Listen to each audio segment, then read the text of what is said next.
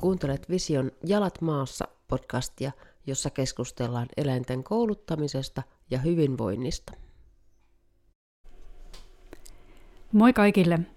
Tänään me Saanan kanssa ajateltiin keskustella hieman noseworkista ja erityisesti niistä korkeimmista luokista, eli kakkosesta ja kolmosesta. Haluaisitko Saana vähän kertoa, kuka sä oot ja minkälaisia nosekoiria sulla on ja mitä sä oot niiden kanssa tehnyt, eli mitä, mitä kisoja teillä on takanapäin? Joo, eli mä oon tosiaan Saana, koiraharrastaja ja koulutan tällä hetkellä visiolla tätä noseworkia. Mulla on, tai meillä on kotona kaksi Labradorin nouta ja neljä ja puolivuotias Lippe ja sitten kaksi ja puolivuotias Peppi. Ja näiden molempien kanssa on treenannut hajutyöskentelylajeista, niin lähinnä tätä noseworkia – Lipen kanssa ollaan käyty tosi paljon kokeissa ja tällä hetkellä ollaan kekissä eli kaikkien etsintämuotojen kokeissa kolmosluokassa. Ja sitten ollaan myöskin käyty näissä yhden etsintämuodon kokeissa, mutta siellä ollaan vielä ykkösissä. Sen sijaan tämä meidän nuorempi koira, niin hän, hän käy kokeissa mun, mun miehen kanssa ja he on siellä ykkösluokassa vielä. Kekissä, eli kaikkien etsintämuotojen kokeessa. Kyllä, ja myös sisäetsintäkokeissa on käynyt ja ulkoetsintäkokeissa, mutta ei ole vielä ihan riittävästi luokkanousutuloksia, että ykkösissä mennään.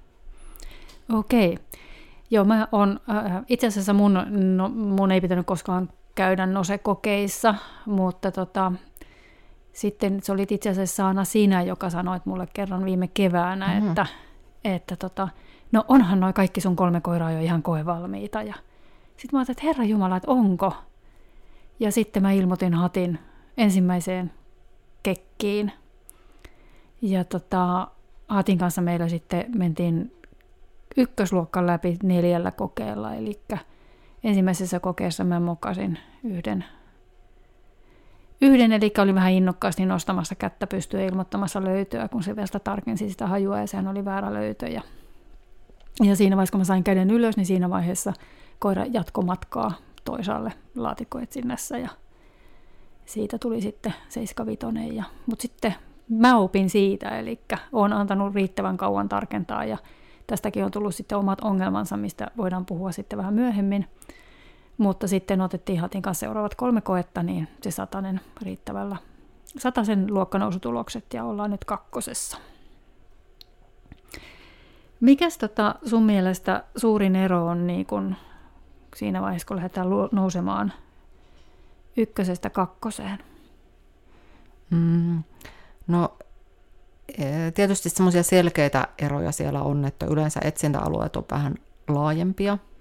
Siellä on pikkasen vähemmän aikaa siihen alueen kokoon verrattuna kuin ykkösessä. Alueella voi olla useampia kätköjä, eli ykkösluokassa on aina yksi kätkö alueella, kakkosessa on joko yksi tai kaksi kätköä. Etsintäalueeseen voi sisältyä useampia eri tiloja. Ja sitten siellä tietysti on se toinen hydrolaatti.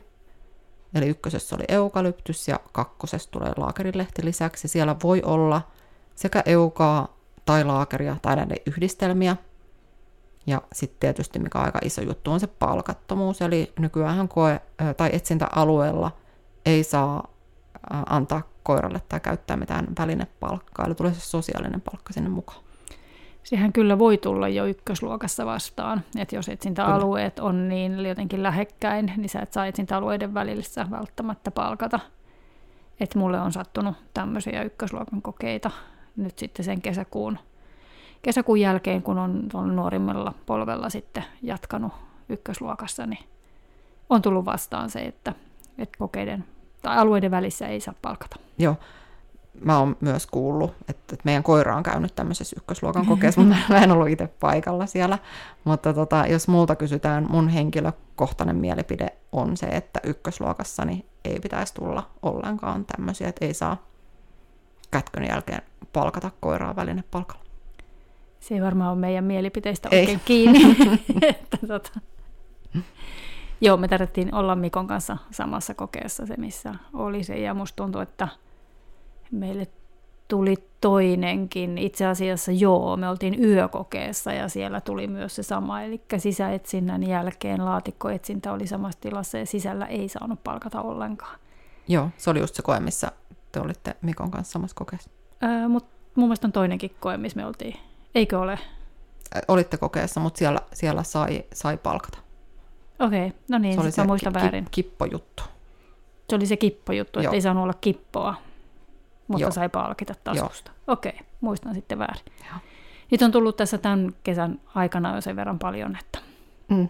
Te olette ollut Al- alkaa mennä jo vähän sekaisin. No itse asiassa vähän ehkä liikoakin ol- olen käynyt noin niin oman mielenterveyden kannalta, mutta ei mennä siihen sitten sen enempää. Joo, mun kokemukset oikeastaan siitä, että kun mä oon startannut kakkosluokan kokeissa, niin, niin tota, ne alueet on ollut ihan hirveän paljon isompia kuin ykkösluokassa.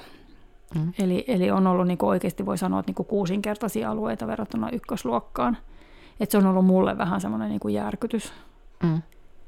Ja tämähän mun mielestä on tosi hauska, koska me ei olla koskaan oltu samoissa kokeissa. Mm, Ja- ei olla joo. Ja tota, kokeita on tosi vaikea verrata keskenään, koska muuttuja on niin paljon. Ja mä oon taas henkilökohtaisesti kokenut sen, että ykkös- ja kakkosluokan välissä ei ole ollut niin suurta eroa. Tai tietysti se on suuri ero, että, että siellä on useampi kätkö, mutta ne mun mielestä niin kakkosluokan alueet ei ole ollut merkittävästi vaativampia kuin ne ykkösluokan alueet. Et en mä tiedä, kertooko se siitä, että mä oon ollut vaikeissa ykkösluokan kokeissa vai sitten helpoissa kakkosluokan kokeissa. Hyvä pointti. Mä ajattelin ilman muuta, että se on niin, että, että mä oon sattunut vaan tosi vaikeisiin kakkosluokan kokeisiin, koska, koska niin kuin puolet mun kakkosluokan kokeista, siis olen käynyt neljä, ja puolet niistä, eli kaksi on sellaisia, missä kukaan ei ole saanut satasta. Mm. Ja silloin mä kyllä sanoisin, että, että se on ollut, ne on ollut vaikeat ne alueet, ja niin kuin mun, se mitä mä itse niin kuin miellän niitä alueita, niin ne on ollut niin kuin, niin kuin just ne alueiden koot on ollut, ollut siis valtavia verrattuna mm. ykkösluokkaan. Ja se, että on saattanut olla niin kuin ihan tosi paljon sitten siellä tavaraa, eli esimerkiksi niin semmoisia, missä on ollut hirveä määrä pöytiä ja tuoleja, Mm. tuoleja ja sitten tota, ollut niin kuin useampi huone tutkittavana Joo, esimerkiksi sisäetsinnässä. joo, ja mähän tosiaan, me ollaan käyty aika monet kanssa kakkosluokan kokeet, että ei ole, ei ole tosiaankaan kolmessa kokeessa noustu sinne kolmosiin, että niitä on ollut ainakin kuudet, ehkä jopa seitsemät tai kahdeksat. Ja aika monessa kokeessa on ollut, on ollut semmoisia kokeita, että siellä kukaan ei ole sitä satasta saanut, mutta mä oon aina kokenut, että ne alueet olisi ollut meillekin ihan tehtävissä. Että siellä on sitten niin kuin tapahtunut joku yleensä oma, oma pikku virhe, että mihin se koe on sitten niin kuin kaatunut. Mm, mm. No mulla on ollut siis sellaisia kakkosluokan alueita, missä sitten kun mä oon tiennyt, missä se kätkö on, ja on sen koiralle osoittanut ja pyytänyt, se ilmaisee sen, niin se koira ei ole silti löytänyt sitä kätköä. Mm. Että se haju on jotenkin niin, kuin niin, niin kaikonnut. Tai mm. sitten, jos on löytänyt, niin siinä on mennyt niin kuin tosi pitkään.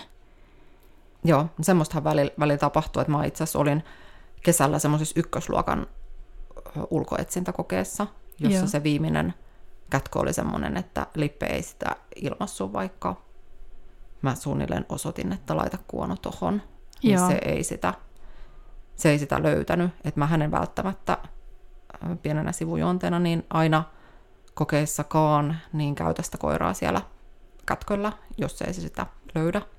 Mutta tässä kokeessa niin, niin tota, se oli tutkinut tosi tarkkaan sitä aluetta, mutta se oli noin niin kuin 10 sentin päästä sitä kätköä haistellut, mutta ei ollut siis siinä ilmassu eikä pystynyt siihen tarkentamaan ja ei, ei myöskään sitten oikein tahtonut löytöä, vaikka se osoitettiin, mutta se oli ykkösluokan, ykkösluokan koe ja lajin helppous vie, viehättää, että tota, välillä ne hajut sit saattaa siinä päivän myötäkin vaihtaa sitä käyttäytymistään tai ne kätköt. Joo, no mulla on tuosta kokemus kanssa ykkösluokan hopun kokeesta. Ö, oli ulkokätkö, ö, se oli semmoinen semmoinen tota, mm, lava, niitä pienempiä lavoja, semmoinen pino. Ja se kätkö oli siinä lavan etureunassa, eli ei missään siellä sisällä tai missään syvällä, se oli siinä etureunassa ihan alhaalla. Ja oli semmoinen järjettömän hiostava päivä, kuuma ja kostea ja hiostava. Niin kukaan aamupäivän ryhmän koirista ei löytänyt sitä ulkokätköä. Ja sitten olosuhteet vaihtu, ilmeisesti aika moneenkin kertaan sen päivän aikana, mutta tota, sitten iltapäiväryhmässä, niin sitten taas siellä oli löydetty ihan helposti se kätkö. Joo. Et sama kätkö ja tosi paljon niinku vaihtelua siinä, että löydettiinkö sitä ollenkaan vai löysikö sen suunnilleen niin kuin melkein kaikki. Joo, mulla on vähän samankaltainen kokemus niin kuin kakkosluokan kokeesta tältä kesältä. Ei mahduttu siihen kokeeseen, mutta tarjouduin sitten nollakoiraksi. Ja olin sitten tosi tyytyväinen, että ei, ei mahduttukaan, koska tota, ei oikein nollakoiranakaan löydetty nyt kätköjä, mikä oli varmaan niille kokeessa kävijöille hyvä asia, koska siellä esimerkiksi sitä sisäkätkön paikkaa vaihdettiin vähän sen jälkeen, kun me oltiin siellä käyty, ja se ulkokätkö oli semmoinen, että aamulla kun mä ajoin sinne koepaikalle, niin sato, ja se oli tosi kosteeta, kun me käytiin siellä. Toinen kätkö löydettiin ihan hyvin, ja toista en, en edes tiedä, miten kauan siihen meni aikaa. Vähän autettuna, että vähän joutui tuomari sitten kertoa, että mistä suuntaan se kätkö löytyy. Se löytyi kyllä, ja aamupäivän ryhmässä niin sen löysi yksi koira ja iltapäivän ryhmässä, kun se alue kuivu, niin sen löytyi lähes, löysi lähestulkoon kaikki. Joo. Sitten mun kokemuksella niin kun, ää, niitä korkeita kätköjä ykkösluokassa meillä ei juurikaan tainnut olla. Nyt en pysty sanomaan ihan tarkkaan, mutta sitten kakkosluokassa niin mulla on joka kokeessa ollut vähintään yksi niin korkea kätkö, mm. mikä on tarkoittanut meillä sitä, että jos mulla on 45 senttiä korkea border collie, niin mun on täytynyt nostaa sitä. Okei, okay, koira, koiralla on ikä jo 10 vuotta, ja se ei kauhean mielellään nouse niin kuin seiniä vastaan. Se on käytös, mitä meillä ei tietenkään minkäännäköistä hyppimistä ole koskaan vahvistettu, että sille ei, silloin varmaan tämmöiset niin sanotut hyppimislihakset aika heikossa kunnossa. mutta tota, ää, oma vika tietysti, että mä en ole niitä ihan hirveästi harjoitellut, mutta se kokeissa oppi ne korkeat kätköt, eli mm. kokeessa, kokeessa se mulle on ilmassut sit niitä korkeita kätköjä. Joo. Et se on tehnyt tosi hienoa työtä, on ollut tosi niin kuin mun mielestä vaikeaa, että ulkona talon kulmassa, jolloin tuuli vie sen niin kuin toiseen suuntaan se haju, ja semmoisessa tilanteessa se on niin kuin vielä löytänyt sen kätkön ajan puitteissa, ja mm. ollaan saatu siitä sitten mahdollinen 25 pistettä. Siinä, siinä kokeessa taisi olla yksi ainoa ulkokätkö. Eli löydettiin se, mistä mä olin ihan tosi tyytyväinen. Eli vaikka sitten jotain muuta siinä kokeessa mokattiinkin, en nyt muista enää edes mitä, mutta tota, jotain, ettei saatu sitä satasta siitä. Mutta sitten on ollut tämmöisiä ihmisiä, mä olen ollut tosi tyytyväinen johonkin tiettyyn niin kuin, osa-alueeseen, mikä on mm. mennyt niin kuin, paremmin kuin olisi voinut odottaa, että se on ollut mun mielestä koiralle tosi vaikea. Ja sitten me ollaan kuitenkin saatu se. Mm, joo. Mutta niitä korkeita kätköjä on ollut niin kuin, niin kuin joka kokeessa, ja joissain kokeessa sekä ulkona että sisällä. Mm. Joo, mulla taas on ollut jossain ykkösluokan kokeissakin korkeita kätköjä, ja kakkosluokan kokeissa sitten välttämättä ei ole ollut.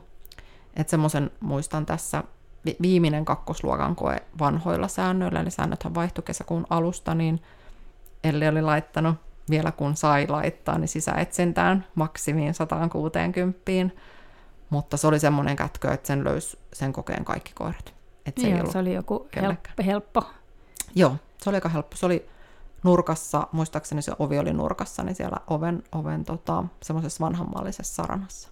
Joo, joo. Sen, sen löysi kaikki koirat. Joo. Mutta korkeita kätköjä niin ilman muuta kannattaa niitä harjoitella. Mm, mm. Ja varsinkin sitten ykkösluokassahan se maksimikorkeus on sisällä ja ulkona 120, niin sitten se nousee kakkosluokassa 140 ja kolmosessa sitten 160. Mm, mm.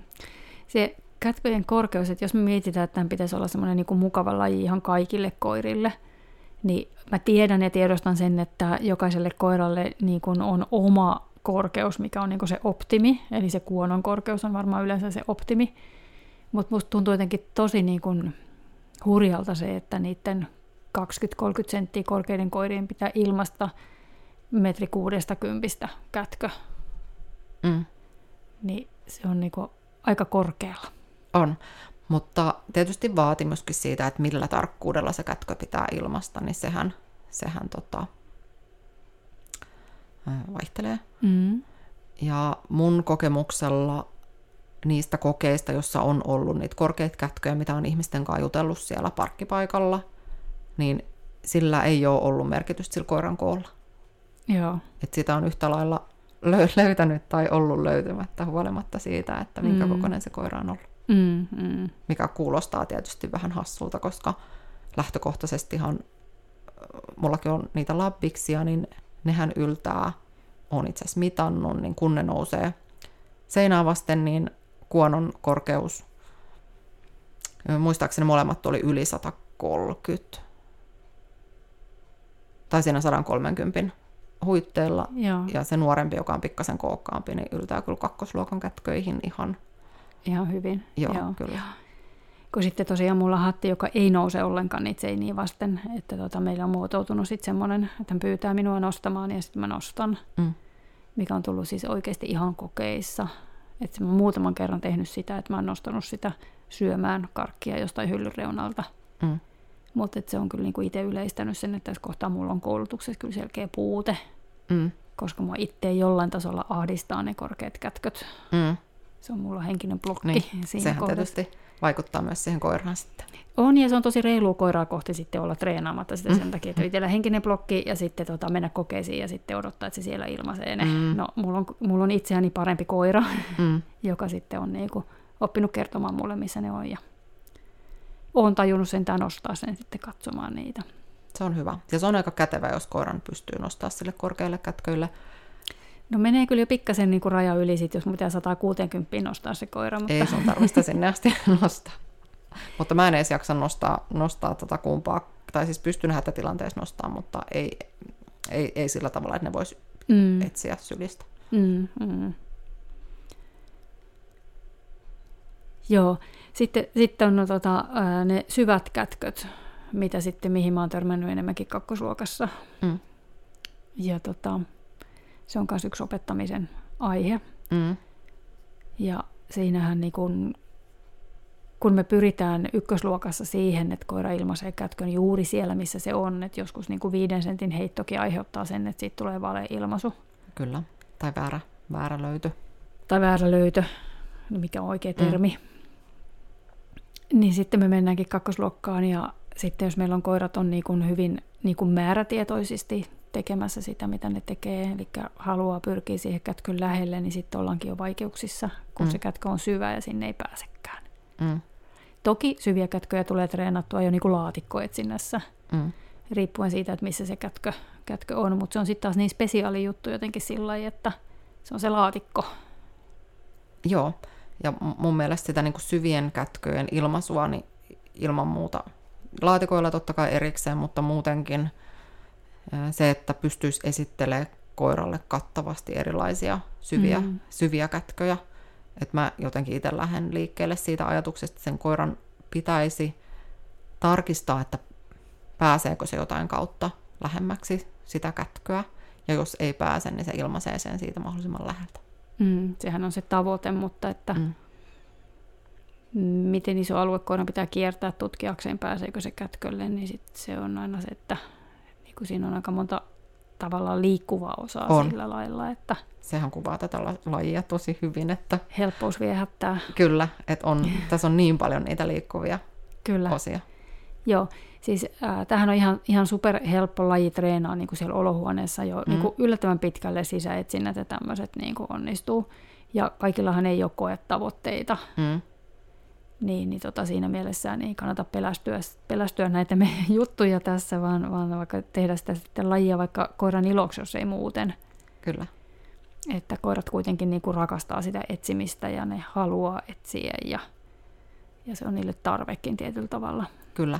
Ja ihan tosi loistava laji nimenomaan siihen niin kuin koiran, koiran aktivointiin, Mm. niin silloin ei tarvi olla huolissaan näistä niin kuin ongelmista tai haasteista, mitä me ollaan tässä nostettu esille, koska nehän ei päde siellä kotona. Mm, just näin.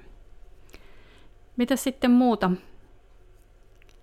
Muuta tota, mm, erityispiirteitä ja haasteita, mitä sä oot kokenut sitten kakkosluokkaan mennessä tai, tai nyt sitten siirtyessä kolmosluokkaan?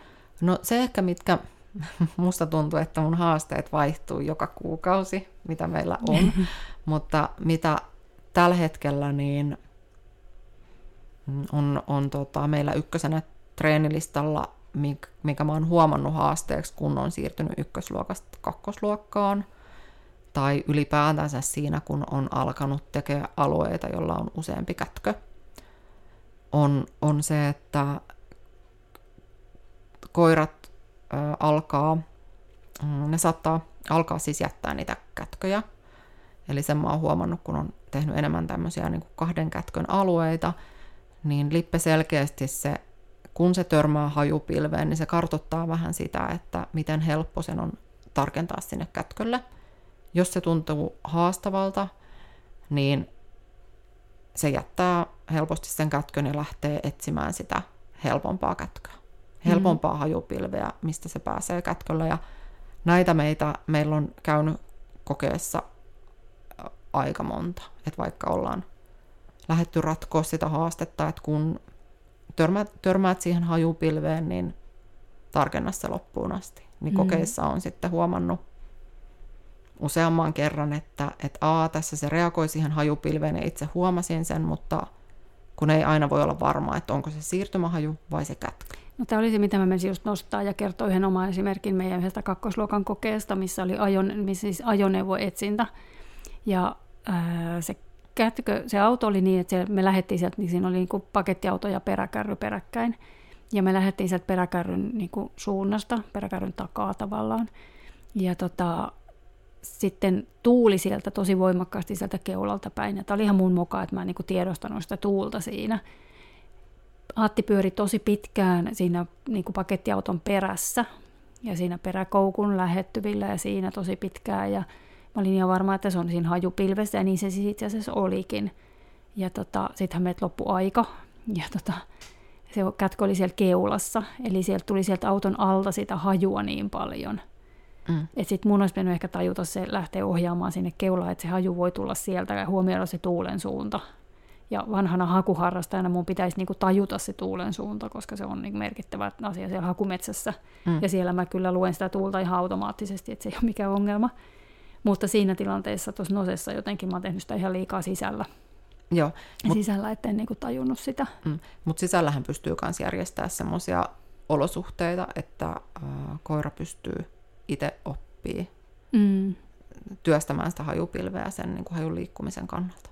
Mm, niin ihan varmasti pystyy.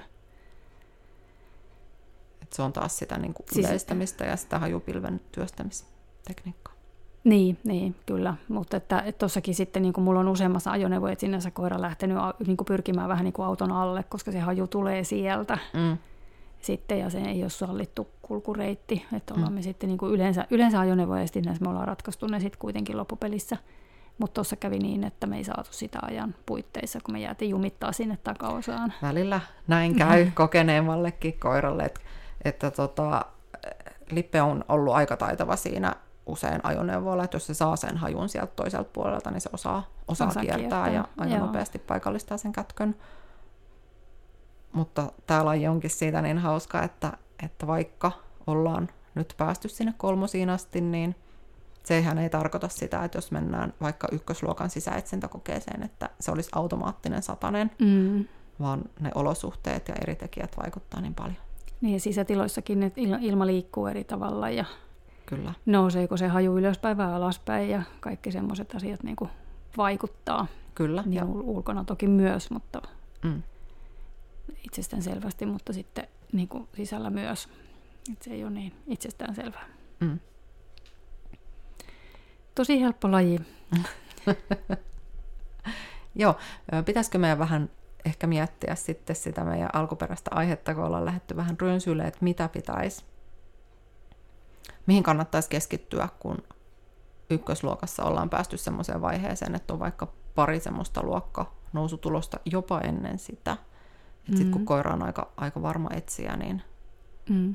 Tässä kohtaa voi mainostaa, että meillä on semmoinen koulutus kun kohti kakkosluokkaa, niin Saana voit nyt kertoa, että mitä sä aiot siellä sitten kouluttaa.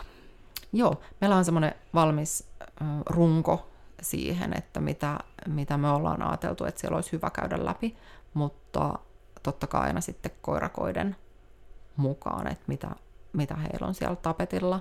Mutta ainakin se, että tulee isompia alueita, meille tulee isommat laatikkoetsinnät, jos on enemmän laatikoita kuin ykkösluokassa on, ja tietysti alueet, jos on kaksi kätköä, ja myös isompia sisäalueita. Joo, ja sitten laatikot ei välttämättä ole laatikoita enää. Kyllä. Joo. Eli siellä voi olla, meillä on ollut tosi paljon esimerkiksi reppuja ja ties vaikka mitä. Joo, muovilaatikoita, erilaisia säiliöitä, voi olla jopa kannellisia ämpäreitä, reppuja, kasseja. Joo, joo. Ja sitten tietysti se, minkä haluan sit käydä kaikkien kanssa läpi, että millä, missä vaiheessa on se palkattomuuden kouluttaminen tai sosiaalisen palkan ja myöskin sen etsinnän jatkovihjeen. Mm. Joo. Meillä oli yhdessä kokeessa oli laatikot, äh, semmoisia muovisia karkkilaatikoita. Mm. Ja tota, hyvin kierrättiin niin ne kaikki laatikot silleen läpi, ihan kuin pahvilaatikoita olisi ollut, ja koira ei löytänyt yhtään. Ja sitten se rupesi itse tarkentamaan ja tutkimaan tarkemmin niitä laatikoita, niin me sitten loppupelissä löydettiin, sieltä taisi olla kaksi kätköä niissä laatikoissa. Mm. Löydettiin ne molemmat, mutta hyvin huomasin sen, että se haju tulee niistä ihan hirveän paljon huonommin ulos kuin pahvilaatikoista. Mutta että koira kyllä pystyy onneksi selvittämään ne sitten. Joo, kyllä. Ja niitä niit kannattaa niinku eri, erilaisia laatikoita kyllä treenata eri kokoisia.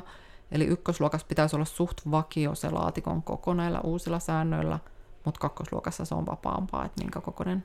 Joo, ja kaikki on siis pahvilaatikoita Joo, ykkösluokassa. ykkösluokassa on kaikki pahvilaatikoita. Et mulla esimerkiksi Lipen kanssa yhdessä treenissä kävi niin, mitä se ei ole kokeessa tehnyt ainakaan vielä. Toivottavasti ei tapahdukaan koskaan, että siellä on semmoisia pieniä hillo, hillopurkkeja, muovisia, niin noutajana niin se alkoi tuomaan niitä mulle. Joo. No, mulla on yk- ykkösluokan kokeessa on sitten taas ollut semmoisia, niin kun, ne on ollut isoimpia laatikoita, mitä mulla on ollut. Ne on ollut varmaan arkistolaatikoita tai semmoisia noin sen kokoisia. Ja sitten niissä oli niin semmoiset niin molemmissa ky- niin päädyissä semmoiset, niin mistä sä pystyt kantaa, niin kuin, Mm. mihin sulla mahtuu sormet sisälle, niin isot reijät niissä laatikoissa. Mm. Niin koirahan juoksi vaan niin reijältä toiseen, joka laatikon reijältä katsomaan, kun se hoksasi, että niissä on semmoiset. Joo, ne onkin näpsäköitä olla. Ne on ollut ihan näpsäköitä, joo, kyllä. Pitäisikö meidän puhua vähän ää, sitten näistä tietynlaisista ongelmista, mitä aika useasti nosessa on? Mulla on täällä lista niistä. Joo, käydä, käydään kuulla? vaan, Käydäänkö me järjestyksessä? käydään vaan järjestyksessä läpi. No ensimmäisenä on valeilmaisut. Joo, Minkälaisia kokemuksia sulla itsellä on valeilmaisuista? Öö, no tämä onkin mulle tosi ajankohtainen aihe. Meillä, meillä ei Lipenkaa ole ollut koskaan ennen tämän vuoden heinäkuuta minkäänlaisia haasteita valeilmaisuissa, että se ei käytännössä tehnyt niitä ikinä. Mutta tota, ää, sitten itse, itse sain, sain aikaan sen, että mä sain painestettua koiraa niin paljon, että se alkoi alkoi tekemään valeilmaisuja. Ja sitten ehkä pitää vielä se, se tarkentaa, että kun puhutaan valeilmaisusta, että mitä sillä tarkoitetaan.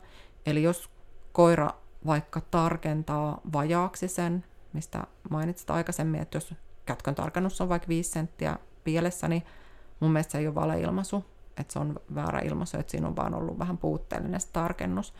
Ja sitten taas, jos puhutaan siitä, että niin kuin mulla kävi Lipen kanssa eilen, eilen ykkösluokan kokeessa, että se kätkö oli kokonaan toisella puolella aluetta ja, ja tota, Lippe sitten teki mun epäsuosiollisella avustuksella niin valeilmaisun ihan toiselle puolelle aluetta, niin silloin mun mielestä puhutaan valeilmaisusta, että se ei ole ollut oikeasti siellä hajupilvessä edes. Joo.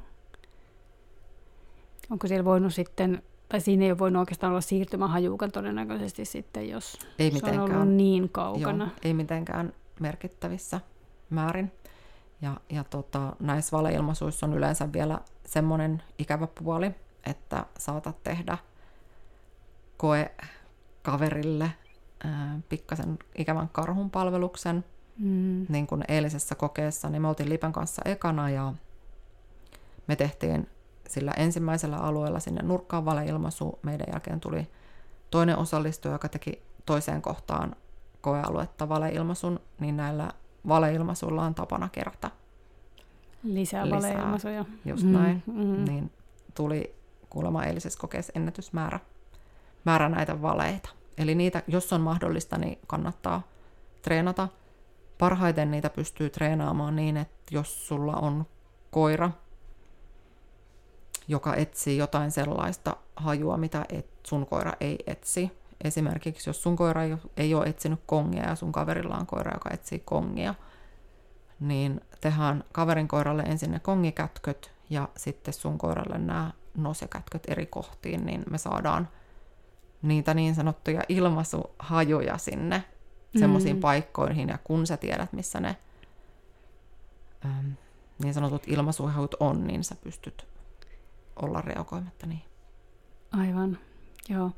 Mulla on äh, nuoremman polven kanssa ollut se ongelma, että se on tehnyt kanssa tämmöisiä niin sanottuja valeita, tai sitten ne on, ne on ollut kyllä kaikki mun mielestä semmoiset, että mä voin niinku kuvitella, että siinä on ollut siirtymähaju, mm. mutta ne on ollut niin vakuuttavia, että yksi kerta tuomarikin mulle sanoi, että se oli todella vakuuttava se ilmaisu, että ei mm. mulla ollut hetkenkään epäilystä, etteikö se kätkö olisi siinä. Mm.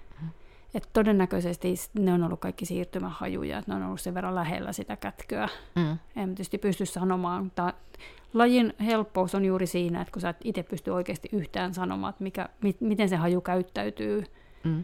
ja mi, missä se haisee minkäkin verran, kun sä et itse pysty aistimaan sitä. Juuri näin.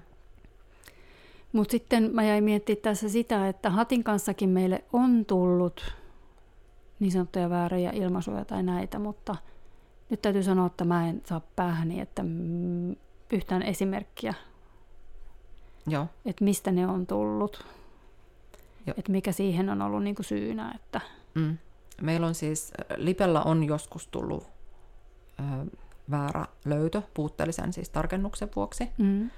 Ja, ja, tota, ja joskus olen kokeessa, kun aika on ollut loppumassa, niin olen ilmoittanut vaan jotain. Mm. Kun se on vähän haistellut jostain enemmän, se ei ole edes ilmassut siinä, niin on vaan yrittänyt, että josko sillä olisi vielä tarkennus vähän kesken, että se olisi se kätkö siellä. Nämä ei ole ikinä tuottanut mitään, mutta tosiaan tänä, tänä kesänä niin, niin kuvit, ens, ensimmäinen väärä ilmaisu tuli siitä, tai valeilmaisu, että mä kuvittelin, että se oli saavuttamaton kätkö, jota se ei osannut ilmasta, koska sillä kuitenkin suhteellisen vähän mä oon tehnyt saavuttamattomia kätköjä, joten mä pyysin, pyysin sen tarkistamaan sen kukkalaatikon niin monta kertaa, että kyllä mä sain sinne sitten sen ilmaisun aikaiseksi. Mä, mä oon tehnyt tota samaa, mutta mä en ole sillä saanut valeilmaisua vielä aikaiseksi toistaiseksi. En, en Ehkä sekin on edessä. Joo, se on pikkasen lisää kokemusta, niin sustakin tulee yhtä taitava. Joo. Ik- ikäväkseni se toistui samassa kokeessa toisen kerran pikkasen. Se ei tarvinnut siellä toisella kertaa enää, enää niin vahvaa painostusta, että vähempikin riitti. Toistin sen myös seuraavan päivän kokeessa kerran ja sitten pidin itselleni pienen keskustelun tästä aiheesta ja sen jälkeen on tosi loistavasti, mutta eilen palasin sitten. Taas siihen pitää vähän, vähän miettiä ja harjoitella vähän, vähän paremmin. Mm, mm. Se mä tiedän, että äh, on tullut just toi kiire ilmasta, niin oli se meidän ensimmäisen kek- ensimmäinen koe, missä me ikinä oltiin, mutta oli se kiire ilmasta. Ja tota, siinähän se ei koskaan niinku vakuuttavasti ilmassu sitä, että silloin ihan vakuuttava ilmaisu, sit, kun se sen mm. tekee. Mutta kun se teki mun mielestä meidän jossain kakkosluokan kokeessa kanssa valeen, mutta sitten sen ilmaisu on ollut semmoinen niinku huomattavan paljon niinku hatarampi, että kun, sit, kun se päättää tai sanoo, että tässä se on, niin se on nyt tosi jämäkkä. Mm. Ja tota, sitten mä oon kuitenkin joskus niinku ostanut sen mutta sitten mä oon itse katunut sitä, että ei, toi, ei olisi pitänyt ostaa tota, koska ei se niinku ollut vakuuttava. Joo, noin yleensä tajuu jälkikäteen. Joo, kyllä mä nyt oon oppinut vähän niinku katsoa niitä, mutta että oon mä sittenkin mm. nyt langennut siihen. Joo, ja kyllä sitten jälkikäteen kun sä mietit, niin sitten yleensä on sitä mieltä, että se ei nyt näyttänyt siltä, miltä se piti, mutta siinä tilanteessa tietysti se on koetilanne. Mm. Yleensä mua ainakin jonkun verran jännittää, vaikka ei nykyään niin paljon kuin alkuun, mutta mm pieni semmoinen jännitys. On, ja sitten kun siinä on se aikapaine, mm. niin se tuo niinku omansa siihen. Kyllä. Että mitä se olisikaan, jos sä voisit etsiä ilman aikapainetta, mm. niin se olisi eri asia. Niin. Ja kyllä mulla ehkä niin kuin henkilökohtaisesti mä oon tosi kilpailuviettinen, niin kyllä, kyllä mä aina lähden hakemaan sitä satasta, niin kyllä se on se niin kuin löytämis, paine, että vaikka mulla olisi... Meillä usein, tai meidän kokeessa, niin meillä ei, mä en ole kokenut, että se aika olisi ollut, ollut kauhean niin kuin merkittävä tekijä yleensä. Toki joskus on ollut. No on se siinä kohdassa ollut, kun sä oot etsinyt, etsinyt, etsinyt, ja sitten sanotaan se 30 sekuntia, sulle ei ole niin kuin löytöä, mm. niin siinä vaiheessa kyllä. Mutta mä yleensä koen, että, että jos se 30 sekuntia on tullut, niin vaikka mulla olisi siinä vaiheessa kaksi minuuttia lisää, niin mä varmaan hinkkaisin niitä samoja paikkoja, mm. missä se kätkö ei ole edelleenkin. et, et mä en ole, on jotain kokeita, jossa on, tullut, on ollut se, että se aika loppuu kesken. Mm. Mutta yleensä, jos mulle tulee se 30 sekuntia, niin tota,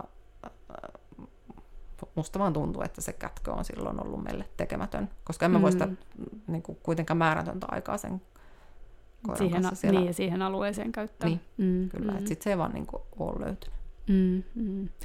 On siinä sitten meillä on yksi, yksi kätkö on jäänyt silleen, että se oli ihan selkeästi niin kuin kouluttamisen puutetta, että oli niin kuin, pöytä, siis ruokapöytä, korkeudella oleva pöytä, ja se oli sen pöydän niin kuin alla siellä alapinnassa se kätkö. Mm. Ja se koira vaan niin kuin pyöri ja pyöri siinä pöydän ympärillä, se yritti pöydän päälle, jonne mä en sitten nostanut sitä, kun mä että se ei voi olla kätkö, kun ei tässä ole mitään, mihin sä laitat piilon. Mm. Ja tota, sitten se vaan pyöri ja pyöri siellä siinä niin kuin ympärillä, eikä me saatu sitä kätköä. Ja sitten tulee seuraava koe, missä koira rupeaa myös pyöriä pöydän ympärillä, ja sitten mä yritän lähettää sitä sinne, että se on varmaan taas siellä alla, koska mm. sitten mulla on käynyt näin, että, että niitä on niinku kulmassa ollut useammassa kokeessa peräkkäin kätkö. Mm. Niin mä ajattelin, no on taas tuolla pöydän alla ja sitten mä yritän lähettää sitä sinne, että käy katsoa tuolta ja koira ei mene. Ja, mutta se pyörii edelleen siinä pöydän ympärillä. Ja mä vieläkään tiedä, että, että se oli niin kuin tämmöinen sisätilaetsintä, missä oli kaksi huonetta, jotka, jossa oli sitten, mitkä oli tietenkin niin kuin vierekkäin, että kummasta kätköstä tuli se haju siihen pöytään, mm. vai miksi se pyöri siinä pöydän ympärillä. Sitä mm. mä en ole ikinä selvittänyt. Meitä loppuu aika sitten. Että... Joo, ja itse asiassa se muuten, mikä ollaan unohdettu eroina ykkösluokan jälkeen, niin on häiriöhajut. Mm. Eli kakkosluokassa saa sitten olla jo häiriöhajuja. Minkälaisia häiriöhajuja siellä sitten niin kuin voi olla? No siellä saa oikeastaan olla mitä tahansa muuta, paitsi esimerkiksi kongia. Siellä ei saa olla. Ja, ja tota... Miten niissä käytetään? Mm, Käytetäänkö niissä muita hydrolaatteja?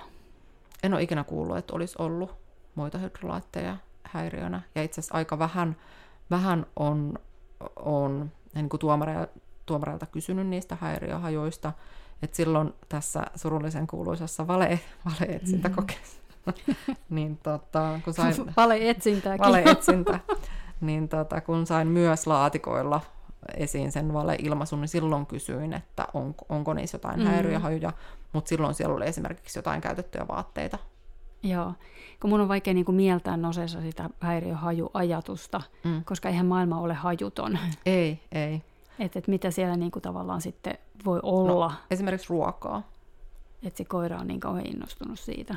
Ruoka on, Ruo- aina, ruoka on, ruoka on ainakin, tota, mm. ollaan treeneissä, niin Frolikille saatu hyvin. Valeilmaisuja hyvin vakuuttava ilmaisu. Joo, sun koiralla. Mm. Joo, joo. Mä voin kuvitella, kuvitella ton kyllä. Ja tota, tokihan sitten, että jos paljon etsityttää ruokaa, mm. niin se voi olla sitten se syy, miksi se ruoka on.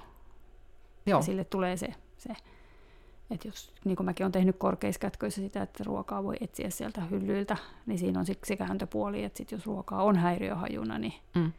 sitten se voi olla ongelma. Joo, ja tämä on itse asiassa asia, mitä mä oon alkanut yhä enemmän miettimään siinä, koska monet puhuu siitä ruoalla kouluttamisesta.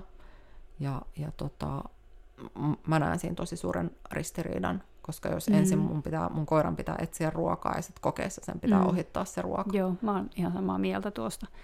Toki ymmärrän sen pointin esimerkiksi niissä, että miten me saadaan sitä koiraa kurottamaan sinne korkeammalle ottamaan sitä mm. ruokaa sieltä hyllyn reunalta, niin, mutta täytyy niin kuin tosi pienenä, pienessä mitassa tehdä sitä, jos tekee. Mm. Ja ehkä sillä tavalla, että se on niin kuin koiralle selkeä, että kun se ruoka on siinä näkyvillä, mm. että sitä ruokaa ei ainakaan niin kuin piiloteta mihinkään, mihinkään laatikkoon. Ja toki sitten sekin, mikä mietityttää, että meidän ilmaisu on esimerkiksi tämän hetken ilmaisu on rakennettu tämmöisen niin kuin namipallon avulla, mm. niin silloinhan se ruoka on ollut siellä tuijotuksessa mukana. Kyllä, totta.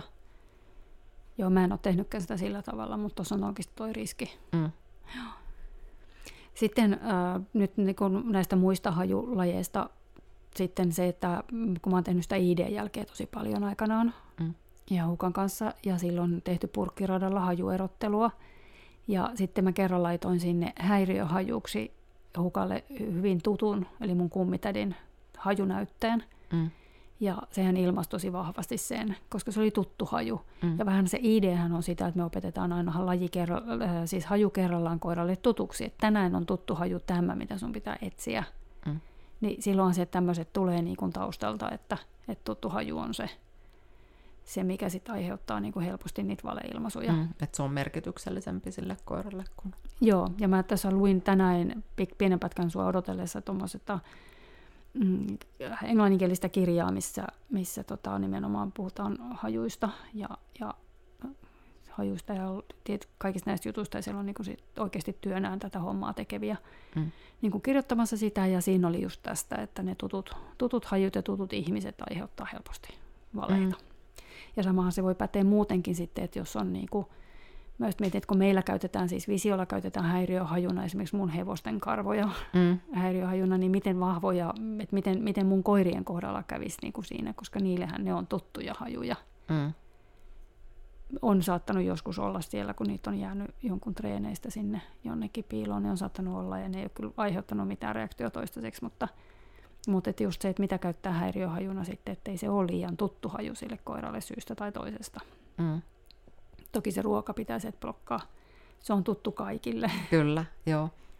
niin se pitää sieltä blokkaa. joo. Ja niitä kannattaa treeneissä huomioida, että käyttäisi niitä. Mä luulen, että mä oon itse käyttänyt ehkä vähän liian vähän häiriö, häiriöhajuja Mm. treeneissä niin kuin tarkoituksella, että toki on ollut niitä tyhjiä siirrännäisiä, mutta että siellä olisi jotain muuta, Mm. esimerkiksi siirrännäiseen yhdistettynä, niin niitä on ollut, Mm.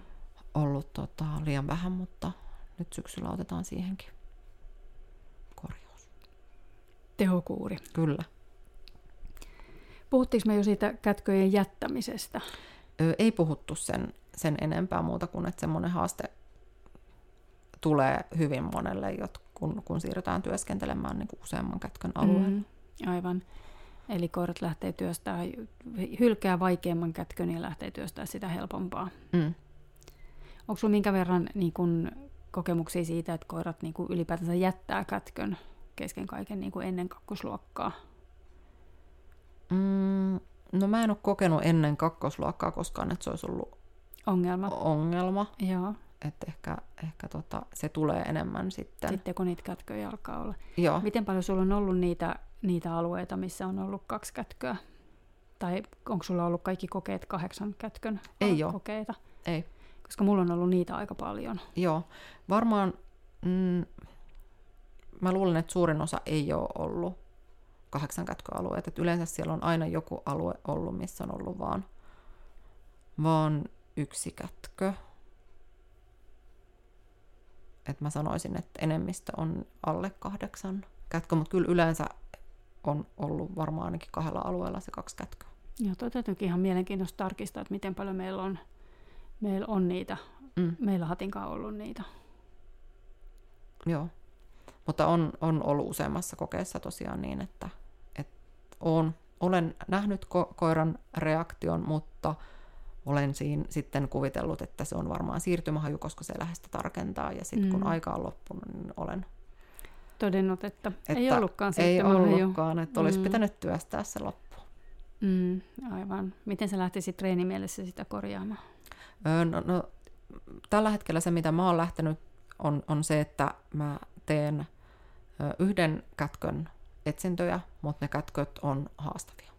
Joo. Ja, ja nimenomaan niin, että ne on niin kuin sokkokätköjä mulle, Et, että mä opin entistä paremmin niin kuin tulkitsee sen koiran, koiran käytöstä, koska se, mikä on mullekin edelleen vähän mysteeriana kokeissa, että onko nyt tässä kyseessä siirtymähaju vai se oikea kätkö. Mm. Ja, ja sen takia mä pyydän mun, mun treenikavereita kertomaan mulle, että jos se koira on jättämässä sitä kätköä, niin silloin mä pyydän sen takaisin, mm. takaisin etsimään sieltä, että se työstää sen loppuun. Joo, toihan on niinku siinä mielessä aika haastava asia, koska niinku sitä siirtymähajua voi olla loppupelissä enemmän jossakin kohdassa Mm. kuin itse siinä kätkössä. Kyllä. Ja silloinhan niin kun, millä se koira tietää, mitä sen pitää ilmasta, Mm. Jos ei sitten ota mukaan sitä yhdistelmähajua. Niin, no tämä on mun, mun, tota, mun henkilökohtainen mielipide siihen. Mm, mm. No, siis väistämättähän siinä osittain niin käy, Mm. että ne etsii molempia. Kyllä, Että sieltä vaan täytyy erotella sitten, että, että niin plankkoja, huopatassuja tai topstikkuja ei ilmasta. kyllä.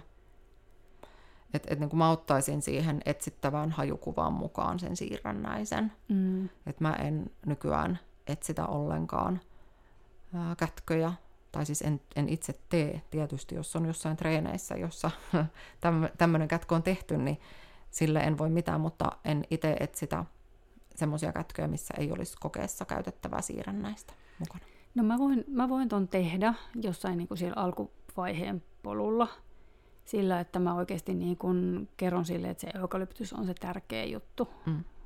Et toki niin kuin enemmän teen sitä, että on tyhjiä huopatassuja vaikkapa Mm. Niin kuin erotteluna, että niitä ei ilmasta, mutta sitten taas se, että se haju voi olla missä tahansa, että ei ole, ei ole pelkästään niin kuin yhtä hajulähdettä tai siis niin kuin yhtä siirrännäistä, vaan että se haju voi olla minkälaisessa materiaalissa tahansa, mutta niitä kokeissa sallittujahan ei tietenkään ole niin paljon, että musta ehkä niin kuin mä haen sillä sitä, että, että se eukalyptus tai mikä se hydrolaatti nyt sitten onkaan, niin Mm. se on niin kuin se, se juttu. Mm. Joo, tässä on varmasti monta eri, eri tapaa tehdä tämä asia. Mm. Ja sitten se, että missä treenivaiheessa koira on, niin se vaihtelee Mm. myöskin, että mitä sille tehdään. No sitten tota, ää, haasteista nuoleminen. Joo, Lempi, lempihaaste. No joo, mä oon vieläkin vähän niin kuin, mm, vähän niin kuin ihmeissäni siitä, että mä en ollut niin kuin tajunnut sitä, että meillä on Hatikas kakkosesta yksi sata, sadan pisteen tulos, jossa sitten jokainen nuolemisliike, eli jokainen lipaso, minkä se teki, niin laskettiin yhdeksi virhepisteeksi. Ja tässä on se, mihin mä sitten tulin kompastumaan, kun mä odotin siitä varmoja ilmaisuja, niin sitten se kerkisi niin kuin syvissä kätköissä sitten, niin kuin kun, se, kun se liittyy siihen koiran haistamiseen, se, että se käyttää sitä kieltä, niin se saattaa niin kuin lipoa sillä kielellä. Se on mun mielestä ihan eri asia kuin se, että koira nuolee kätköä. Mm. Se on mun mielestä kaksi eri asiaa. Mm. Ja sitten tosiaan se kahdella syvällä kätköllä lipoi, jolloin se kieli saattoi osua siihen, ei, ei itse piiloon, vaan siihen, niin kuin se oli syvä kätkö, niin ei se pystynyt Mm. osua siihen piiloon, vaan se osui siihen, siihen härpäkkeeseen, missä se oli se, se kätkö Mm. siellä syvemmällä. Ja siitähän meille tuli sitten virhepisteitä niin paljon, että ei saatu luokkanousutulosta. Mm. Ja tota, mä oon ehkä vähän niin kuin sitä mieltä, että mä ymmärrän sen, että kätköjä ei saa manipuloida ja siitä voidaan antaa virhepisteitä, mutta musta nuoleminen ja se, että se koira sillä kielellä ää, tarkentaa sitä hajua, se käyttää sitä siihen työhön, mitä me halutaan sen tekevän, eli etsii niitä kätköjä ja tekee hyvää työtä ja sen takia se, se käyttää sitä kieltä siinä siihen Mm. lipomiseen, niin musta siitä ei ehkä pitäisi rankaista sitä koiraa. Mm. Toki en rankaisekaan, mutta sitten se- minua rankaistaan siitä, Mm. että minun koira tekee noin, eli, eli en saa sitä luokkanousutulosta sieltä, Kyllä. vaikka ollaan löydetty kaikki kätköt. Mm.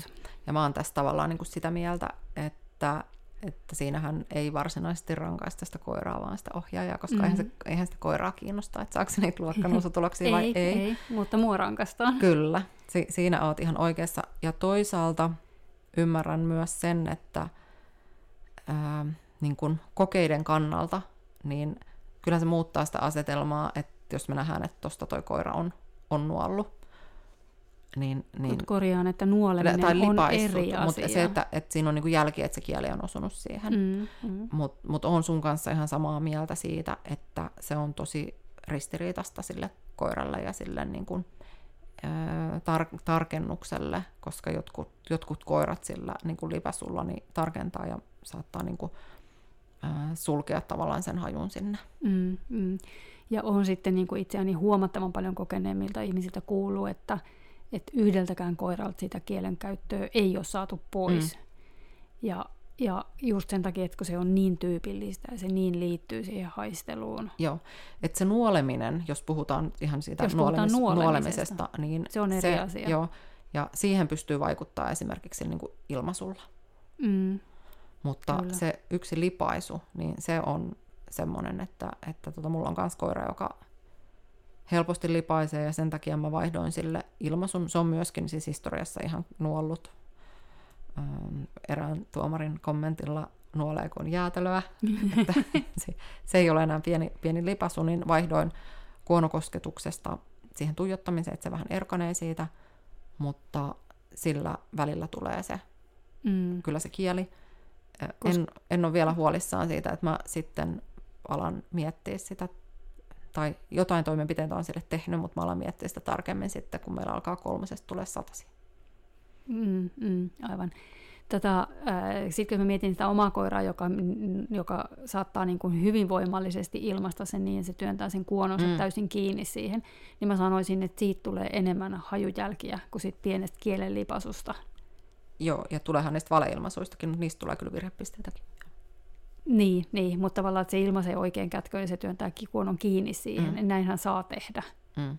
Et sitten niin kuin pitäisi ehkä määritellä myös se ilmaisu sillä lailla, Mm. että, että se ei saa koskea siihen. Mm. Niin sitten se olisi ehkä niin kuin paremmin jo linjassa ton, ton Niin. niin. Niin kuin kanssa. Totta.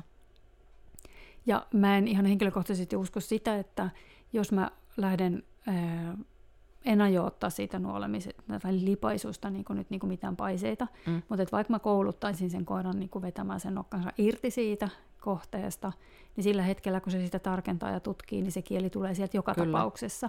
Mm. Että se ilmaisu ei pelasta sitä tilannetta niin kuin Ei. kokonaan. Ei. Se to- tosiaan, siihen nuo, jos ihan nuolemalla nuolee, niin siihen se yleensä auttaa, mutta Joo ja, se on, lipasuun. joo, ja se on eri asia mun Kyllä, mielestä, se on, on. jäätelön nuoleminen. On, kyllä, se on eri asia. joo, kyllä. Ja tavallaan just sen takia voikin sanoa, että siihen se ilmaisun vaihtaminen auttaa, mutta Mm. tähän Mm. lipasuun se ei auta. Itse olen huomannut lipellä, se liittyy, sillä se välttämättä ei liity siihen tarkentamiseen sinänsä, mu- mutta se liittyy tunnetilaan, jos se ehtii vähän turhautua siinä etsinnässä, jos on tosi haastava se kätkö, Mm. niin silloin se saattaa, saattaa tulla se kieli. Mm, mutta se saattaa, ei ehkä ole se turhauma, vaan nimenomaan se tarkentaminen. Mm, yleensä se, kätkössä. se tota, on, on silloin vähän turhautunut, kun se, se esiintyy. Joo, mutta onko, se, onko se se turhautuminen vai onko se se, että se kokee tarpeelliseksi tarkentaa, niin sitähän me ei Ei tiedetä. me tiedetä sitä. Me ei tiedetä mm. sitä. Mutta niin. useimmin, kun seuraa sen koiran työskentelyä, niin vaikka se olisi helpommallakin kätköllä, kun silloin on vähän sitä turhaumaa, mm. niin silloin se tulee. Mutta enhän mä, että tosiaan en, voi, en mä voi tietää. Että Niin kuin tuossa tulee helposti, helposti se harha, mikä on, että, että mm, mitä korkeammalla jäätelömyyntikäyrät, sitä enemmän tulee hukkuvia, mm. hukkumia. Mm, Eli, eli tavallaan se, että niillä ei oikeasti mitään tekemistä Mm. muuta kuin korkean lämpötilan kanssa molemmilla. mm, Mutta mut, niin, joo, menee ja tiedä. Voi Niin. olla, että on siitä turhaamasta, mm. voi olla, että ei. mm, Emme tiedä. niin. Ja yleensä siis hän vielä ne lähtöhajupurkit kyllä nuolee. Joo. Niitä, niitä todella nuollaan.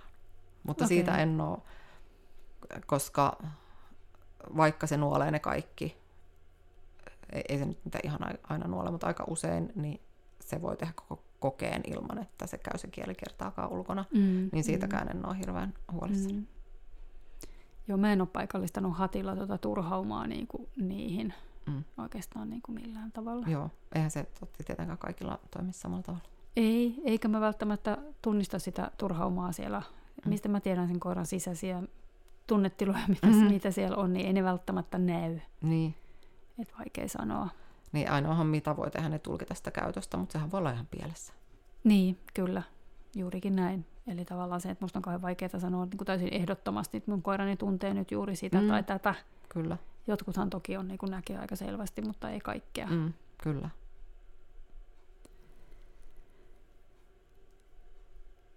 Joo. Öö, se kongin etsiminen on vähän semmoinen muoti-ilmiö Mm, tällä hetkellä, tai ollut jo vähän aikaa. Ja tota, sehän on aika erilaista etsiä kongia, kun etsii hydrolaattia. mm. Onko sä etsityttänyt sun koirilla kongia? En. Mutta varmaan jos, jos nyt ta- tu- tulisi se pentu, Mm. niin vois, voi olla, että aloittaisin sillä, sillä kongilla. Miksi sä aloittaisit sillä? No esimerkiksi se, että jos mä tekisin siinä koulutuksessa jonkun virheen, niin mm. se ei yhdistyisi siihen hydrolaattiin. Mm. Se on niin kuin yksi, yksi semmoinen suuri, suuri tekijä, ja sitten sillä kongilla pystyy helposti esimerkiksi kouluttaa sen ilmaisun Mm. ihan hyvin sen pystyy, tai periaatteessa sen pystyy ihan yhtä lailla vaikka sillä namipallolla kouluttaa sen ilmaisun, mutta mä en, Namipallossa juuri totesimme, että siinä on Niin. huonoja puolia. ju, juuri se, että mä en tiedä, että haluanko mä enää etsittää sitä namia. Joo. Ja, ja ne olisi varmaan niin kuin ne suurimmat, suurimmat syyt. Ja sitten ehkä olen kuullut, mutta en tietenkään voi sanoa, kun itse en ole mun koirallista kongia etsityttänyt, että se, sillä saa aikaan sen tehokkaamman nuuskuttelun. Okei. Okay. Siinä on ehkä pikkasen niin eri eroa siinä, miten se haju käyttäytyy, kun Kyllä. siellä on niin fyysinen se hajun lähde, mm. ja toisessa se on niin kuin nestemäinen, Mm, pois kuivuva, hyvin nopeasti haihtuva haju. kyllä. Ne käyttäytyy pikkasen eri tavalla. Ja käyttäytyy todella eri tavalla. Mm, no todella eri tavalla, mm. kyllä. Näetkö siinä mitään huonoja puolia siinä kongin etsimisessä? No ehkä just se, että, että jos koira osaa etsiä kongia, niin se hydrolaatin etsiminen on hyvin, niin kuin todettiin, niin se käyttäytyy tosi eri tavalla, Mm. se hydrolaatti, kuin se kongista tuleva haju. Ja tämän hetken mm, ne, miten kokeita Noseworkissa järjestetään, niin ne ei välttämättä tue sitä systemaattista tarkkaa etsintää, mitä se kongin etsiminen vaatii. Mm, mm, aivan. Joo, ja toi systemaattinen etsintä ja se, että mitä ne etsintäalueet tukee, ja että se olisi mielenkiintoinen keskusteluaihe. Mm. Mennäänkö siihen? Ehkä me, me voidaan sivuta sitä, tai mä voin sanoa omalta osaltani, että mä oon yrittänyt saada mun ko- koirasta niin kuin jälkikäteen systemaattisempaa Mm, ja aika huonolla menestyksellä, mutta mm. se pärjää hyvin kokeessa. mm, mm. Joo, siinä on musta tavallaan se, vähän me ollaan tota, ää, tästä puhuttu ennenkin sun kanssa, Mm. mutta et just se, että et kun se onkin kuitenkin kilpailu, vaikka puhutaan kokeesta, niin siellä palkitaan ne nopeimmat. Mm. ja ihmiset haluaa saada palkintoja. Mm. Ja ykkösluokas pärjää pienillä alueilla helposti sillä, että sä laitat koiran sinne, että etsit toi huone, ja Mm. sitten ne pyörii siellä ja ottaa, että tuossa se on se kätkö. Mm. Mutta sitten kun sä menet ylempiin luokkiin, niin sä et enää sillä tek- etsintätekniikalla pärjääkään välttämättä. Mm, Lippe on pärjännyt ihan hyvin. No teillä on ollut niitä pieniä etsintäalueita. On meillä ollut isompiakin, mutta meillä on myös ykkösessä ollut isompia alueita. Joo, joo. Mutta joskus ne alueet alkaa olla niin suuria, ja sitten jos se menee siihen pyörimiseen, niin sit se ei välttämättä, siellä pitäisi tehdä sitä järjestelmällisempää etsintätyötä. Mm. Niin kuin mä sanoisin, että, että jos mä mietin meidän etsintöjä, niin me ei olla pärjätty sillä ykkösen tyylillä, mm. että mä oon antanut koiran mennä va- vapaasti sieltä, Mm. koska ne alueet on ollut niin suuria, että ne olisi pitänyt mennä enemmän järjestelmällisesti, Mm. jotta ne olisi sieltä niin kuin löytynyt. Mm.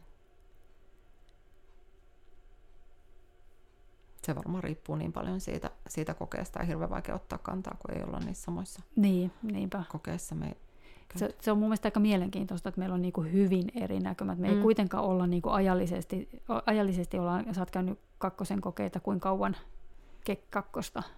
Mm, olisikohan ö, huhti,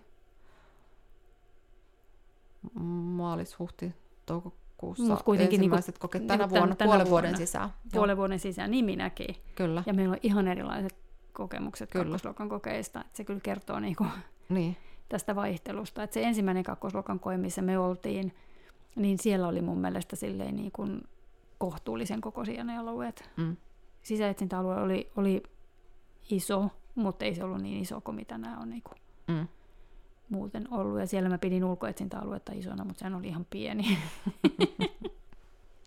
Verrattuna siihen, mitä nyt sitten on niin kuin tullut nähtyä tässä. mm, tai niin kuin muuten, muuten niin kuin vaikeustasoltaan just semmoisia, niin kuin muutaman kerran ollut pelkkää tyhjää seinää ja kohtuullisen isoja semmoisia seiniä. joo, Että onhan se helpompi etsiä niitä kohteita, mitä siellä on, niin kuin on. puutarhakalusteet tai jotain tämän tyyppisiä, Joo. eikä pelkkää tyhjää seinää. Muistaakseni en ole ollut semmoisessa kakkosen kokeessa, missä ulkoalueelle ei olisi ollut seinää. Niin, niin, mutta siellä on ollut myös muutakin. On, joo. E, siis mä oon ollut varmaan yhdessä kokeessa, jossa on ollut pelkkää, pelkkää seinää, että siellä ei ollut yhtään ainutta objektia. Ja se oli eilen ykkösluokan sisäetsintäkoe. Joo, joo. Mä oon ollut kakkosluokan neljästä kokeesta ainakin kahdessa, missä on ollut pelkkää seinää. Okei, okay, Ei mitään objektia siellä niin kuin muualla. joo. Mä ja kyllä muista, seinää että- on ollut muissakin niin kuin kokeissa sekä ykkös- että kakkosluokassa, mutta kertaakaan se kätkö ei ole ollut seinässä. Aa, Et se on aina ollut siellä. Et mä oon monta koetta mennyt sillä että, että me ei ole edes ikinä päästy tutkimaan sitä seinää, kun se koira on jo löytänyt sen kätkön. joo, mulla on kyllä ollut siellä Joo. seinässäkin niitä kätköjä. Kyllä ne vaan vaihtelee tosi paljon ja on tosi vaikea verrata niinku On, on.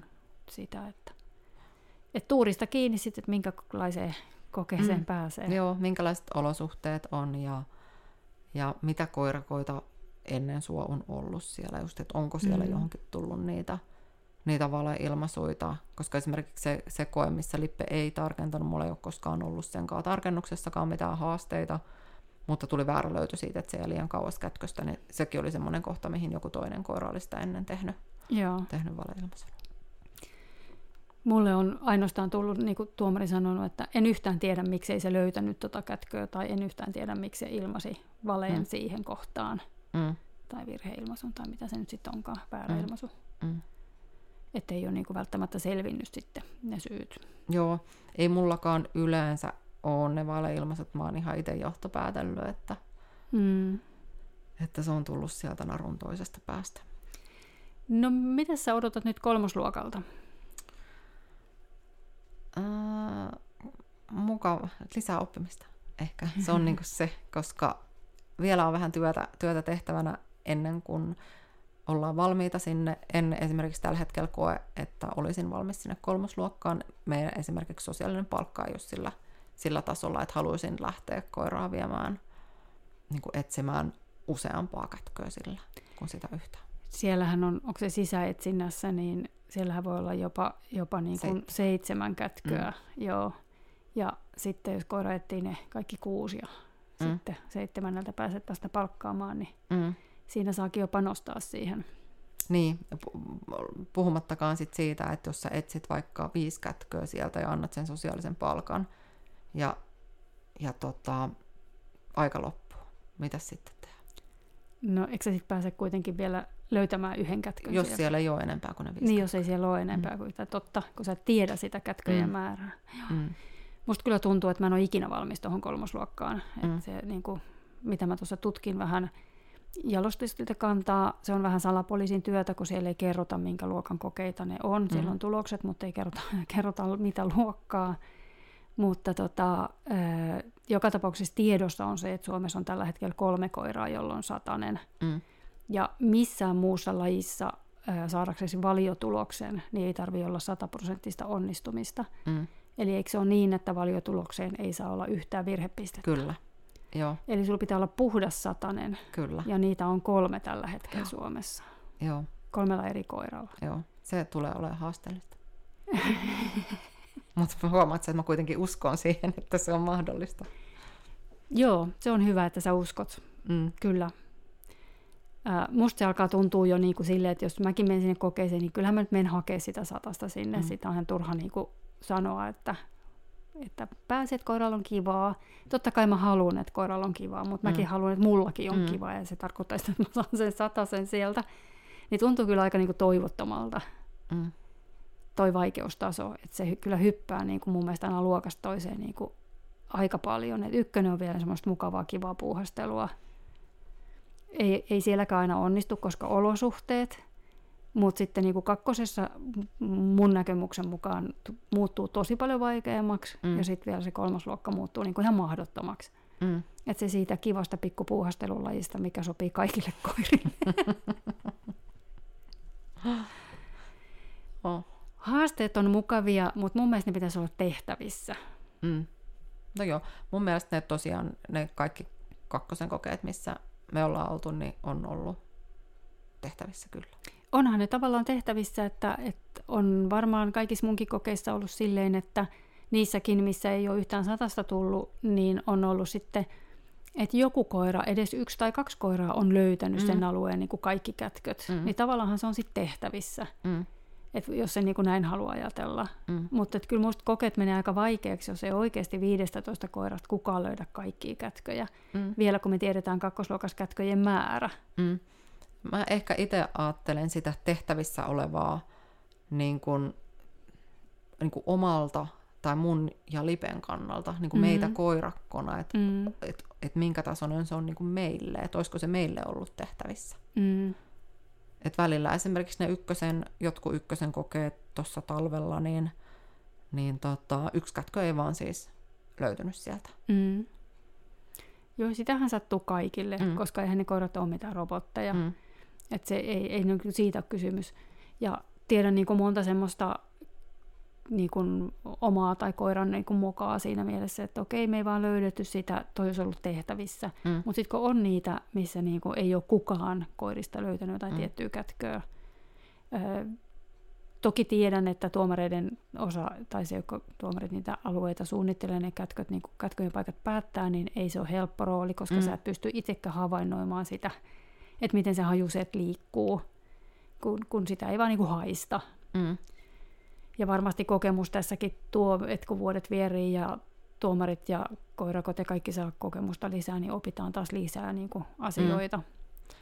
Mutta että sitä odotellessa, niin mä en tiedä, että pitäisikö niitä kolmosluokan kokeita jonkun verran helpottaa niin, että, että sieltä oikeasti tulisi niitä satasiakin. Mm. Eiköhän ne tuomarit yritä parhaansa tehdä ne kokeet niin, että siitä tulee. Mutta ainakin mm. Mm. täytyy sanoa, että tänä vuonna on ollut tosi paljon semmoisia kokeita, missä sää on ollut merkittävässä roolissa, että se on yhtäkkiä vaihtunut, vaihtunut kesken kokeen. Niin on, ja se on vaikuttanut tulostasoonkin sitten. Mm. Että on se, just se, niin kuin se yksi meidän ykkösluokan koe oli sellainen, että aamupäiväryhmästä yksikään ei löytänyt sitä ulkokätköä, ja sitten Mm. mm. iltapäiväryhmässä sää muuttui, ja sitten se löytyikin ihan kohtuullisen Mm. helposti. Mm. Se ei ollut niin kuin, niin kuin mitenkään vaikea, vaikea niin kuin kätkö, niin kuin, että jos mä olisin ajatellut etukäteen, ja mä olisin kuullut, että se kätkö on siinä, niin mä olisin ajatellut, että se on helppo. Mm. Mutta että se hiki, hikinen, hikinen keli ja, ja kätkö ihan vaan rajassa, niin oli sitten Mm. ei niin kuin noussut vaan se haju sieltä ylöspäin yhtään. Mm. Kun ei ne tuomaritkaan semmoisia fakiireja, että ne pystyy tekemään semmoisen Eikö? semmo- semmoisen kätkön, joka vaikka ne tietäisi, että sää vaihtuu kesken päivä, Mm. että et tämä kätkö on helppo löytää sekä auringonpaisteessa että räntäsateessa. Joo, eikä se saa niinku liian helpoksikaan mennä, Mm. koska ei se sitten ole, niinku, ei siinä ole mitään haastetta sitten, Mm. että ei siinä ole niinku kivaa. Mm. Ei sekään ole siis hyvä, Mm. hyvä niinku ratkaisu. Mä aikanaan lopetin jälkikoke, tai mä en innostunut jäljestä, kun mä kävin yhden ainoan jälkikokeen ja me vedettiin maastosta 200 pistettä, eli täydet, niin sitten tota mun jälki-innostus innostus loppui siihen, kun se oli liian helppoa. Niin. Joo, tota, mutta en mä tiedä, jotenkin niin kuin, se, että mä pelkään, että tämän, tämän lajin kanssa käy se sama, kun on käynyt jo niin kuin tokossa ja kansallisissa palveluskoralajeissa, siis väkikato Mm. sen takia, että koetaan, että joku, joku osa-alue on liian niin kuin Vaikea. vaikea. Mm. PK-puolella se metrin hyppy, harva haluaa ottaa sitä riskiä, että hyppyttää sitä koiraa sitä kiinteitä estettä, Mm. Ja sitähän ei tietenkään kuunnella. Eli, eli ne, jotka pystyisi asialle jotain tekemään, niin, niin ei ole ilmeisen halukkaita Mm. sille asialle mitään tekemään. Ja tota, sitten toko koetaan niin vaikeaksi, että tota, Mm. se sulkee pois sitten koirakoita siellä. Kyllä. Mä myös toivon, vaikka mulla onkin niitä lappiksi, jotka on helppo kouluttaa, niin mä tosiaan toivon, että tämä laji säilyisi semmoisena niin kuin kaikkien, Mm. kaikkien koirien laj, lajina, kaikkien rotujen lajina. Ja mun mielestä vielä toistaiseksi on ollut ihanaa oikeastaan kaikissa kokeissa nähdä, että miten niin kuin laaja se rotukirjo on ollut siellä niissä palkituissa koirissa. Mm. Joo, ja se on musta niin kun oikeasti todella arvokasta, ja mm. Mä haluaisin kanssa, että se säilyy, että se ei saa mennä mikään lappiksen lajiksi Tai, tai portsu. portsun. Mm.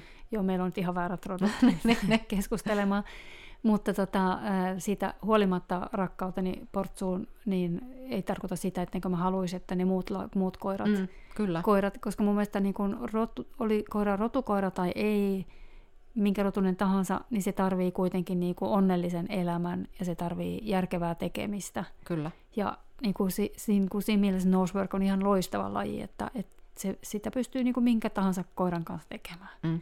Ja itse asiassa tuosta kilpailullisuudesta, niin sen verran, että nythän esimerkiksi Nuhkut on tehnyt semmoisen päätöksen, että siellä ei palkita enää jaa. nopeampia koiria. Okei, toi olikin mulle uutinen. Joo, se tuli jäsenkirjeessä, olisiko ollut tällä viikolla. Joo. Eli jatkossa palkitaan luokkanousutulokset ja sitten tuomaripalkinnot. Okei. Eli siellä ei palkita enää aikojen perusteella. Okei. Se on toisaalta mielenkiintoista. Mm. Kyllä niin seurata niitä aikoja, mutta, mutta niin ymmärrän tietyllä tavalla ton. Mm, Se, mikä mä toivoisin tästä lajista kanssa vähän poistuvan, niin on se salaperäisyys. Et niin kun, kun mä oon tottunut siihen, kun mä oon eniten kisannut PK-puolella, Mm. niin sitten kun PKssa sä oot käynyt tekemässä esineruudun, niin sun esineruudun pisteet tulee taululle. Mm. Siellä on yleensä joku paperi, mihin joku käy kirjoittamassa ne. Mm. Tai VP, mitä sä oot kisannut, niin kaikki VP-kokeet, missä mä oon ollut, niin siellä on aina kirjoitettu niin ne osapisteet, että sä pystyt seuraamaan koko ajan sitä tilannetta. Ei ole kaikissa, missä mä oon ollut nyt. No mä oon ollut niin vähän, että Joo. niissä, ka- ja ne on tainnut olla molemmat, molemmat saman seuran järjestämiä mm. kokeita, niin niissä on toimittu samalla Joo. tavalla. On ollut siis myös niitä pistetauluja, mutta ei kaikki. Joo, joo. Niin sitten jotenkin mä oon niinku kokenut sen, että musta on niinku omituista, että mulle ei kerrota, miten niinku muut menee. Mä ymmärrän Nosessa sen, että, että ne tulokset ei tule, kun osalla on vielä etsinnät siltä alueelta kesken, mm. mutta ne voisi tulla siinä vaiheessa, kun kaikki on suorittanut Kyllä. sen alueen. Ihan. Ja ne voitaisiin lopussa kertoa, koska mä lähden useasti kokeesta pois ilman, että mä oon tiennyt sitä, että miten, miten hyvin me ollaan niinku onnistuttu verrattuna muihin. Mm. Koska se kuitenkin kertoo jotain informaatiota Mm. Ja tässä on itse omasta osaamisesta ja omasta työstä. tosi, tosi paljon eroja ää, eri järjestäjillä, että miten mm. niitä tuloksia tulee. Eli nuhkuilla edelleenkin, siis säännöthän velvoittaa tekemään sen järjestyksen, niin se kyllä tehdään, mutta sen mukaan ei jaeta kenellekään palkintoja. No, siinä on puolensa ja puolensa, Mm. mm. koska sitten taas kun se oma koira on ollut kaikkein nopein, niin onhan se nyt ihan kiva, kiva voittaa sitten se ja saada iso kassillinen jotain hienoja palkintoja. Mm. Mutta tässä halutaan nimenomaan korostaa sitä, että tämä olisi koe eikä, eikä mm. Mm. kilpailu. Että se ei Mm. ole niin kuin merkityksellistä, että kuka on ollut mm. Mm. nopea, vaan se, että ne kaikki kätköt on löytynyt. Joo, ja sen takia niin kun PK-puolella on ne niin kun koulutustunnukset. Kyllä, joo. Eli sieltä saa vaikka HK3, kun sä oot saanut tietyn pistemäärän määrän kolmosluokan Mm. mm. hakukokeesta. Ja ne mä haluaisin tänne Noseworkiin mukaan, koska se, se olisi ne, mitä sä voisit tavoitella. Sielläkään ei ole niinku, ei mulle koskaan PK-kisoissa ollut tärkeää se, että voitanko mä sen, mm. vaan mulla oli tärkeää, että mä saan koulutustunnuksen. Murskavoitto. ei ollut tärkeää voittaa, vaan murskavoitto. No joo, Mutta mä oon ihan samaa mieltä, että mun mielestä toi olisi, niin. Et musta se olisi hyvä. se, et- ja sitten koira saisi niinku niitä niit titteleitä. Mm. Että tota, et si- sillekin tulisi niinku siihen nimen eteen se, että hei, tämä koiran kanssa on tehty jotain ja se on niinku pärjännyt tässä lajissa näin hyvin. Mm. Eikä, eikä sitä, että jos mä mietin niinku vaikka agilityä, niin sehän on ihan puhtaasti kilpailulaji. Mm, kyllä, Että, että sun on helpompi pärjätä jossakin pikkupaikkakunnalla, koska sä meet eteenpäin nollavoitoilla. mm. Kun sitten sä oot täällä Helsingin seudulla, missä, missä kilpailussa on, niin kuin samassa kilpailussa on niin kuin triljoona koiraa, niin sieltä on paljon vaikeampi saada se nollavoitto, vaikka Mm. mm. kolmosista, että saadaksesi niitä valiotuloksia.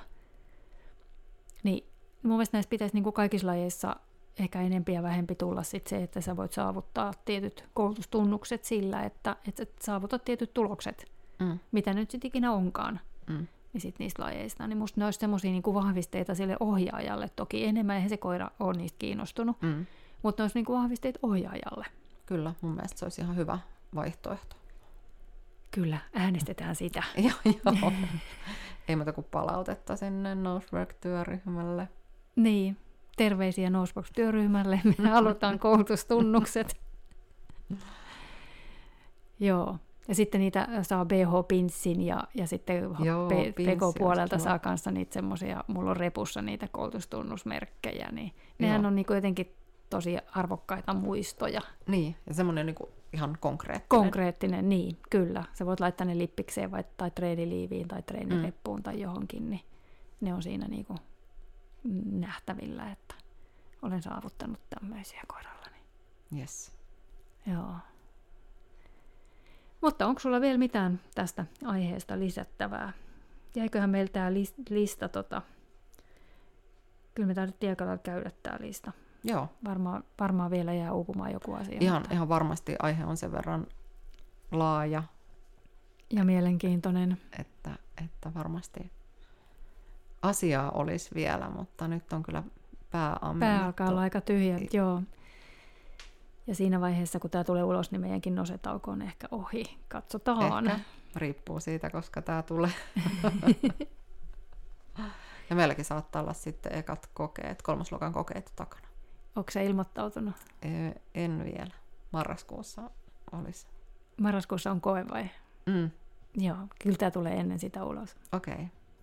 Uskoisin näin. Joo. Hei, kiitos Saana tosi paljon. Kiitos. Jatketaan juttua taas joku toinen päivä toisesta aiheesta. Yes. Moi moi. Moikka.